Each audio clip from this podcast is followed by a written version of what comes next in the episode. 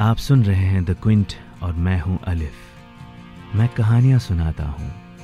कुछ किस्से, कुछ कहानियाँ जो यादों से बुनी हैं। कुछ सपनों की कहानियाँ और कुछ अपनों की कहानियाँ।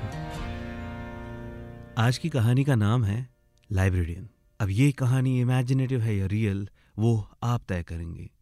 मैं तो बस कहानियाँ सुनाता हूँ। पार्टीशन की टीम मशीनों की तरह बिना सोचे समझे उनको दिया गया काम कर रहे थे। सारी लकीर अब पेंट हो चुकी थी। क्लर्क ने आखिर फ़ाइल आगे करते हुए अमरजीत से कहा, यहाँ पर अपना नाम और दस्तखत कर दीजिए। ऐसा लग रहा था जैसे किसी ईमानदार मजदूर से पूरी ज़िंदगी की कमाई छीन कर उसे हैंडओवर के लिए राज़ी किया जा रहा हो। ना कहने का तो सवाल ही नहीं था। अमरजीत ने मायूसी में पेन पकड़कर दस्तखत कर दिए। क्लर्क ने अमरजीत से कहा, दो दिन का वक्त है आपके पास। कौन सी किताब कहाँ जाएगी आप फैसला कर लीजिए। ये कहकर वो वहाँ से निकल गए। पंद्रह साल की मेहनत, पैंतीस सौ किताबें और दो दिन का वक्त। भला इतनी सारी किताबों का नसीब दो दिन में कैसे तय होगा? अमरजीत फिर से कुर्सी में कोलैप्स हो गया। और अपना माथा पकड़कर बुत की तरह अपने होने पर अफसोस करने लगा। वो ये सोच रहा था कि भला ये कैसा इम्तिहान था जो ज़िंदगी उससे ले रही थी। जगीराम ने अमरजीत से कहा, साहब, हमें काम शुरू कर देना चाहिए। हमारे पास बस दो दिन हैं। अमरजीत ने हारे हुए जुआरी की तरह उसकी हाँ में हाँ मिलाई और दोनों लोग अलमारियों से किताबें निकालने लगे। किताबें अब लकीर के दोनों तरफ़ बराबर बराबर से रखी जानी थी। अमरजीत ने एक किताब ली और उसे पाकिस्तान वाले साइड पर रख दिया। किताब का नाम था रिपब्लिक बाय प्लेटो। फिर दूसरी किताब उठाई। Interpretation of dreams by Sigmund Freud. वो किताब अभी हाथ में ही थी कि अमरजीत को ख्याल आया कि रिपब्लिक को इंडिया के साइड रख दें और इस किताब को पाकिस्तान के साइड। अब दोनों किताबें फिर से हाथ में थीं। अमरजीत एक बार फिर सोच में पड़ गया। इल्म यानी नॉलेज को दो हिस्सों में बांटना, ये तो नाइंसाफ़ी है। अमरजीत खुद किताबों से इतनी मोहब्बत करता था तो वो किसी को किताबों से दूर कैसे कर सकता था? अपने आप पर अफसोस और नाराज़गी के बीच उसकी आँखों में आँसू आ गए। जगीराम ये सब देख रहा था। जगीराम ने मटके से पानी निकालकर पानी का गिलास अमरजीत की तरफ़ बढ़ाया। लीजिए आप, पानी पी लीजिए। अमरजीत ने अपने आँसू पोष कर दोनों किताबों को बिना देखे दो तरफ़ एक एक करके रख दिया।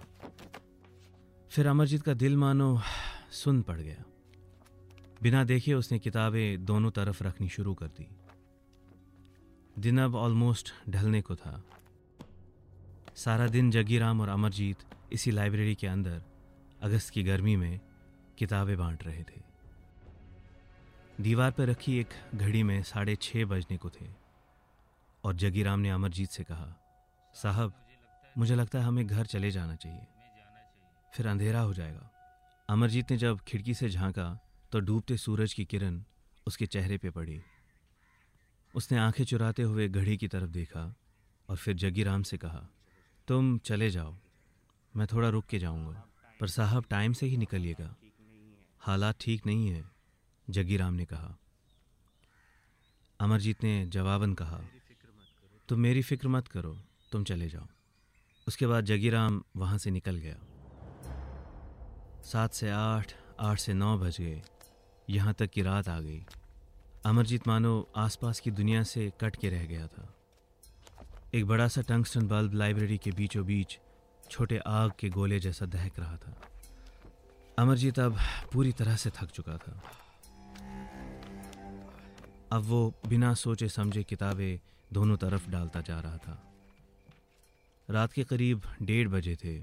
अमरजीत थक हार कर किताबों के ढेर में उस लकीर पर लेट गया।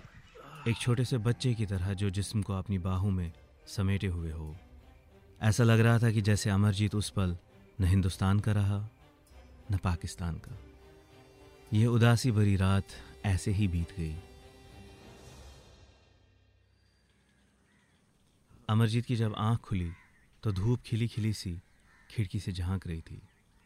दीवार पे नज़र दौड़ाई तो सुबह के नौ बजे थे। बदन की थकान इतनी थी कि वक्त का कोई लिहाज ही नहीं रहा। कहानियों की किताबें, नॉवेल्स, फ़िलासफ़ी की किताबें, पोइट्री, किताबों के बंटवारे का फ़ैसला अब ये सोचकर नहीं हो रहा था।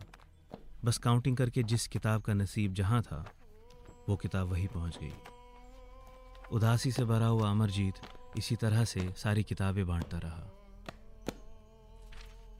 अमरजीत बार बार दरवाजे की तरफ़ देख रहा था। जग्गीराम का कोई अता पता नहीं था। ग्यारह बज गए, फिर बारह, पर उसकी कोई खबर नहीं थी। अमरजीत अपना काम करता गया। बाहर की दुनिया में चीज़ें बदल चुकी थी। आखिरी रात को एक नया मुल्क वजूद में आया था। अमरजीत को उसका नोटिस तो मिला था, पर उसकी खबर नहीं मिली। वो लाइब्रेरी के दरवाजे से बाहर निकलकर दरवाजे पे बैठ गया। लाइब्रेरी बस्ती के बीचों बीच थी। वो जहाँ पर बैठा था, वहाँ से बस्ती का भी बंटवारा होना था। इंसान का बस चलता था उन्नीस सौ सैंतालीस में। वो इंसानों, जानवरों और ज़मीन के साथ साथ आसमान का भी बंटवारा कर देता। बादलों पे पाबंदी लगती। हवाएँ तकसीम हो जाती। चलो शुक्र है इंसान के हाथ में ये नहीं था। अमरजीत सारी खाली सड़कों पर गुजरे वक्त की परछाई तस्वुर कर रहा था। जो गलियाँ कल तक लोगों से भरी पड़ी थी, अब सुनसान थी। दुकानों से दुकानदार और ख़रीदार दोनों नदारत थे। वो दरवाजे पे बैठा ये सोचता रह गया कि ये कैसी आज़ादी है जो लोगों को हमेशा के लिए बांट देगी। वो फिर से मायूस होकर लाइब्रेरी के अंदर आया और काम पे लग गया। भूख से बेहाल और अपने जज्बात से परेशान, वो बिना रुके काम करता गया। पूरा दिन निकल गया, पर जगीराम नहीं आया। उसे अब यह भी परेशानी खा रही थी कि कहीं जग्गीराम भी हज़ारों लोगों की तरह किसी के गुस्से का शिकार न हो गया हो। वो उसकी भी सलामती की दुआएँ कर रहा था। शाम से अब रात हो चुकी थी। अब अमरजीत का बदन भी जवाब दे रहा था। किताबों का बस आखिरी शेल्फ बच गया था। घड़ी में रात के साढ़े ग्यारह बजे थे। उसने किताबें दोनों तरफ़ बराबर बराबर की बांट दी। अब आखिरी किताब बची थी। एक बेनाम किताब खस्ता हाल थी। उसके वर्क किनारों से फोल्ड हो चुके थे। मानो एक हिसाब से यह किताब अमरजीत का अक्स था। वो थकान के मारे टेबल के किनारे दोनों किताबों के ढेर के बीचों बीच बैठ गया। अब तो ऐसी हालत थी कि रोया भी नहीं जा रहा था। उसने मुश्किल से हाथों में पकड़ी हुई किताब खोली और उस किताब के पहले सफ़े पर एक गुमनाम शायर की एक नज़म थी। ये लकीरें, ये गुस्ताख लकीरें, ये ज़मीन की छाती पे खिंची हुई गुस्ताख लकीरें, ये बढ़ती हुई आँखों को चुपती हुई गुस्ताख लकीरें। ये बदसूरत खौफनाक लकीरें।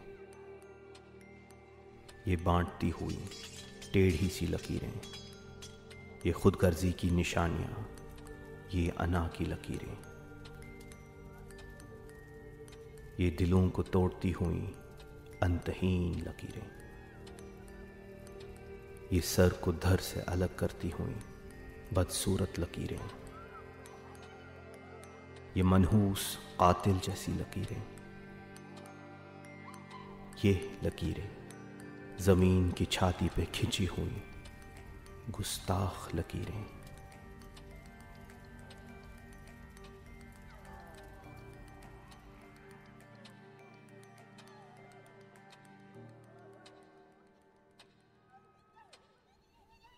जब तक अमरजीत नज्म की आखिरी लाइन पर पहुँचा, अमरजीत ने अपनी आखिरी सांस ली। उसकी थकान ख़त्म हो चुकी थी और उसकी रूह उसके बदन से आज़ाद हो चुकी थी। रात के बारह बजे कई मीलों दूर सन्नाटे को चीरती हुई रेडियो पे एक आवाज़ सुनाई दे रही थी। हिंदुस्तान आज़ाद हो चुका था। बस ये थी आज की कहानी। हम हमेशा एक्सपेक्ट करते हैं कि कहानियाँ हैप्पी एंडिंग वाली हों, पर हकीकत यह है कि ज़िंदगी में सारी कहानियाँ हैप्पी एंडिंग वाली नहीं होती। अगर आज की कहानी आपके दिल को छू गई तो मुझे कमेंट्स में ज़रूर लिख के भेजिए। मैं आपके कमेंट्स का बेसब्री से इंतज़ार करता रहता हूँ, और इस कहानी को अपनों से शेयर करना मत भूलिएगा। मैं फिर से लौटूँगा एक और किस्सा, एक और कहानी लेकर। तब तक के लिए मेरा इंतज़ार कीजिएगा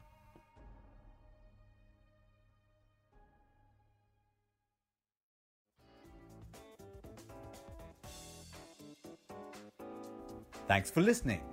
Log on to the Quince website and check out our other podcasts